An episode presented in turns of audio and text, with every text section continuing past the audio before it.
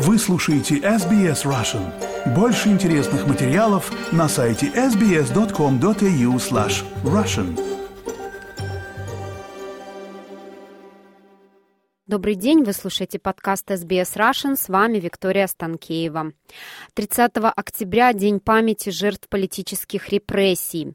Каждый год проводится акция «Возвращение имен», и сегодня мы пригласили в студию Татьяну Бонч-Осмоловскую, чтобы поговорить о ней. Татьяна, здравствуйте. Добрый день, Виктория, добрый день. Татьяна, расскажите, пожалуйста, что это за акция?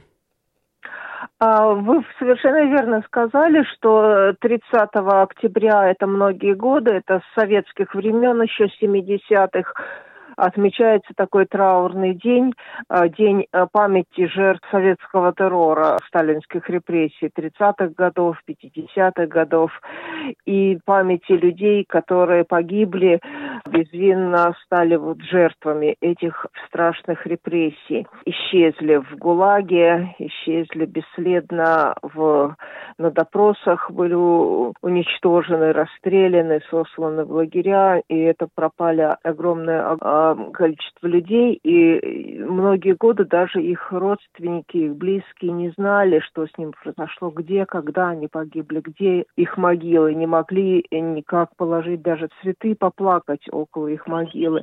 И вот в семьдесят четвёртом году начал, конечно, так подпольно люди отмечать день скорби, день памяти жертв репрессий. девяностых годов это стал официальный такой день памяти, когда люди встречаются. Первое самое место встречи – это был Соловецкий камень вот на Лубянской площади в Москве, который камень просто привезли с этого места, одного из лагерей, северных лагерей российских. Ну и постепенно этот день стал распространяться. Люди не едут далеко в Москву, но многие встречаются просто в своих городах, в Свердловске, Екатеринбурге, в Архангельске, в Воронеже, в Бистре, в Новосибирске, везде-везде, в Мурманске.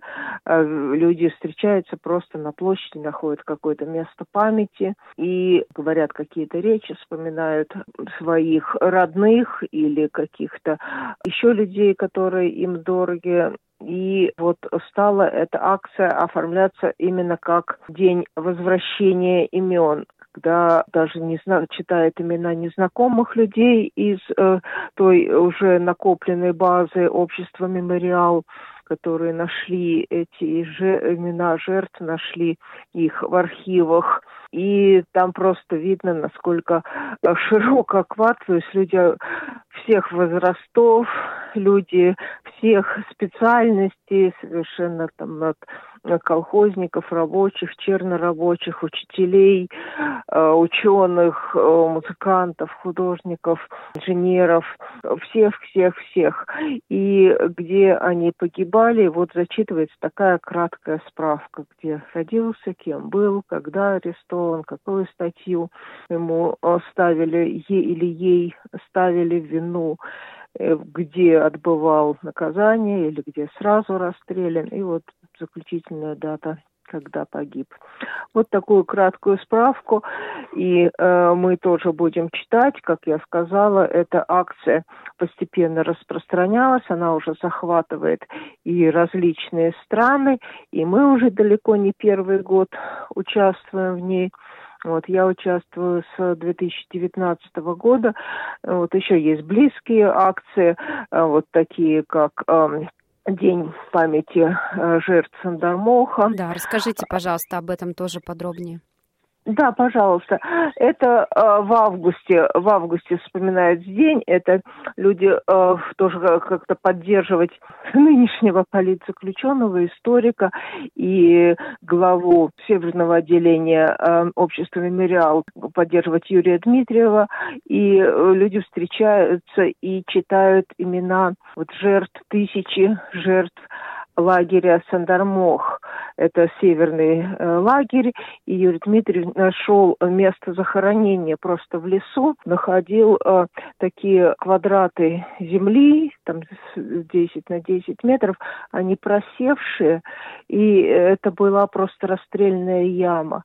Людей вывозили тайно из э, вот лагеря, везли вот по темной дороге ночью, не говорили куда, говорили, что может быть там в другой какой-то лагерь. И когда они просто оказывались в этом лесу, у них стреляли в затылок и кидали в эти ямы. Там вот э, очень быстро были уничтожены э, тысячи человек.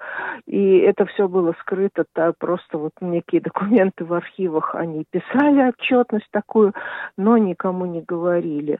Никто даже там, кто жил в соседних деревнях, это скрывалось все. Это было преступление. Это было даже по как бы, содержанию тюрем и содержанию преступников.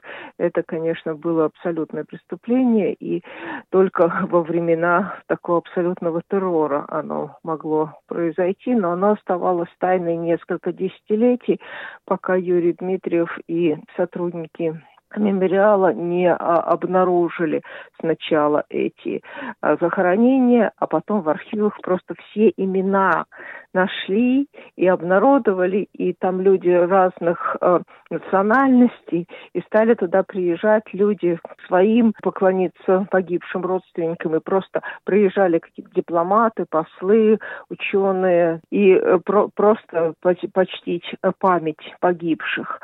Вот так же, так же и я участвовала, я начала в девятнадцатом году, читала имена нескольких погибших жертв Сандармоха. Ну и постепенно у нас тут образовалась некая группа, которую мы читаем вместе, читает в разных городах Австралии.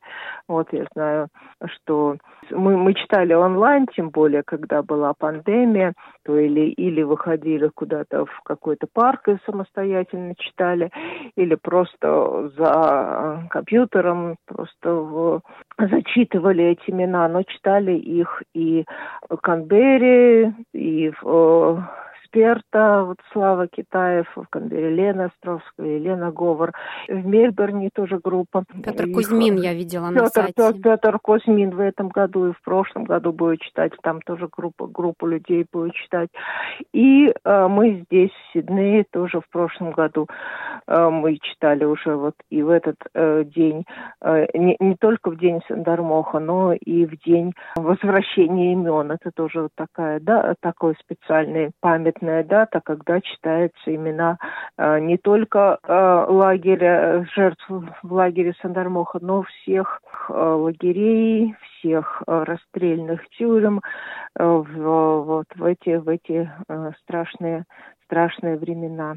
Татьяна, у меня вопрос. В российских городах после начала полномасштабной войны с Украиной и резкого ухудшения отношений с Западом начали систематически исчезать памятники. Об этом пишут многие издания. Вот, в частности, «Медуза» написала, что исчезают посвященные репрессированным полякам и литовцам, финским солдатам, погибшим во время Второй мировой войны.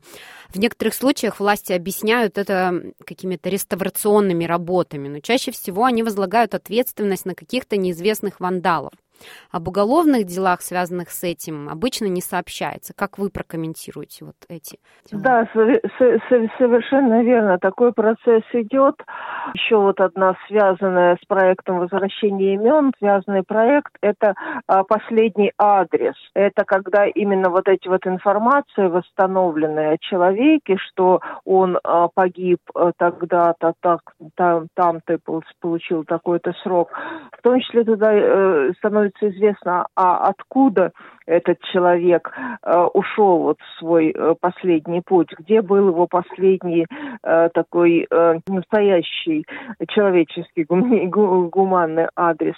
Это вот акция «Последний адрес», когда на обычных домах на городе устанавливается маленькая табличка вот определенного тоже формата, определенного дизайна она сделана.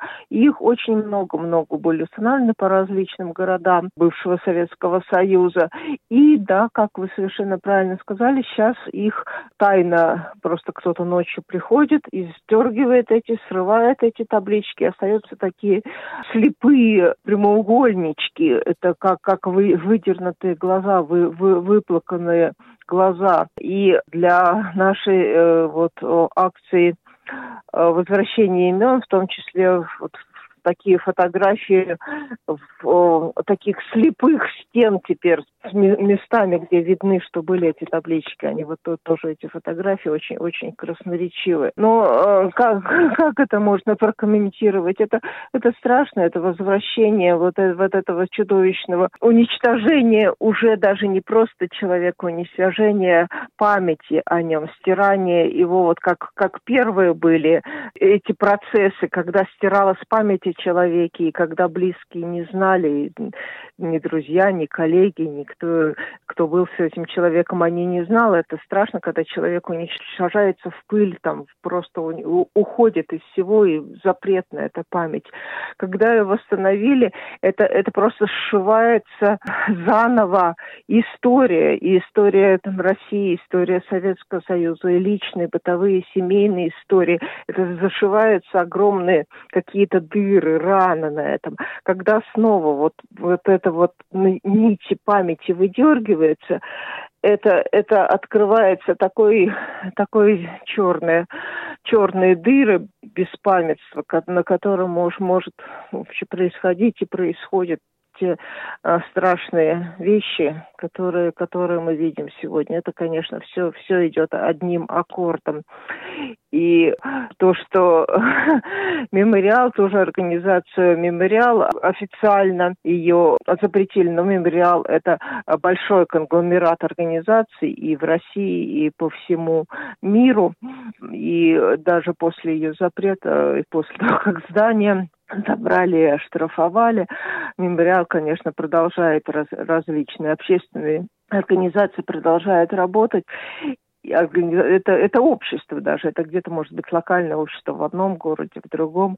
И люди, э, они продолжают, они как-то восстанавливают, стараются э, снова размещать эти таблички последнего адреса на зданиях, где, где известно, что они были, поскольку как бы официально не говорится, что мы запретим последний адрес. Ну хорошо, вандалы сняли, а мы снова восстановим и повесим. Ну вот такая вот работа, борьба, борьба с энтропией, борьба с беспамятством, она как бы продолжает идти. Ну и наше здесь чтение в светлой, солнечной, безопасной Австралии, но мы хотим тоже как бы наш голос вплести в этот, в этот большой-большой ансамбль, оркестр памяти. Татьяна, спасибо вам большое за интервью. Большое спасибо. Будем помнить, будем читать имена. Хотите услышать больше таких историй? Это можно сделать через Apple Podcasts, Google Podcasts, Spotify или в любом приложении для подкастов.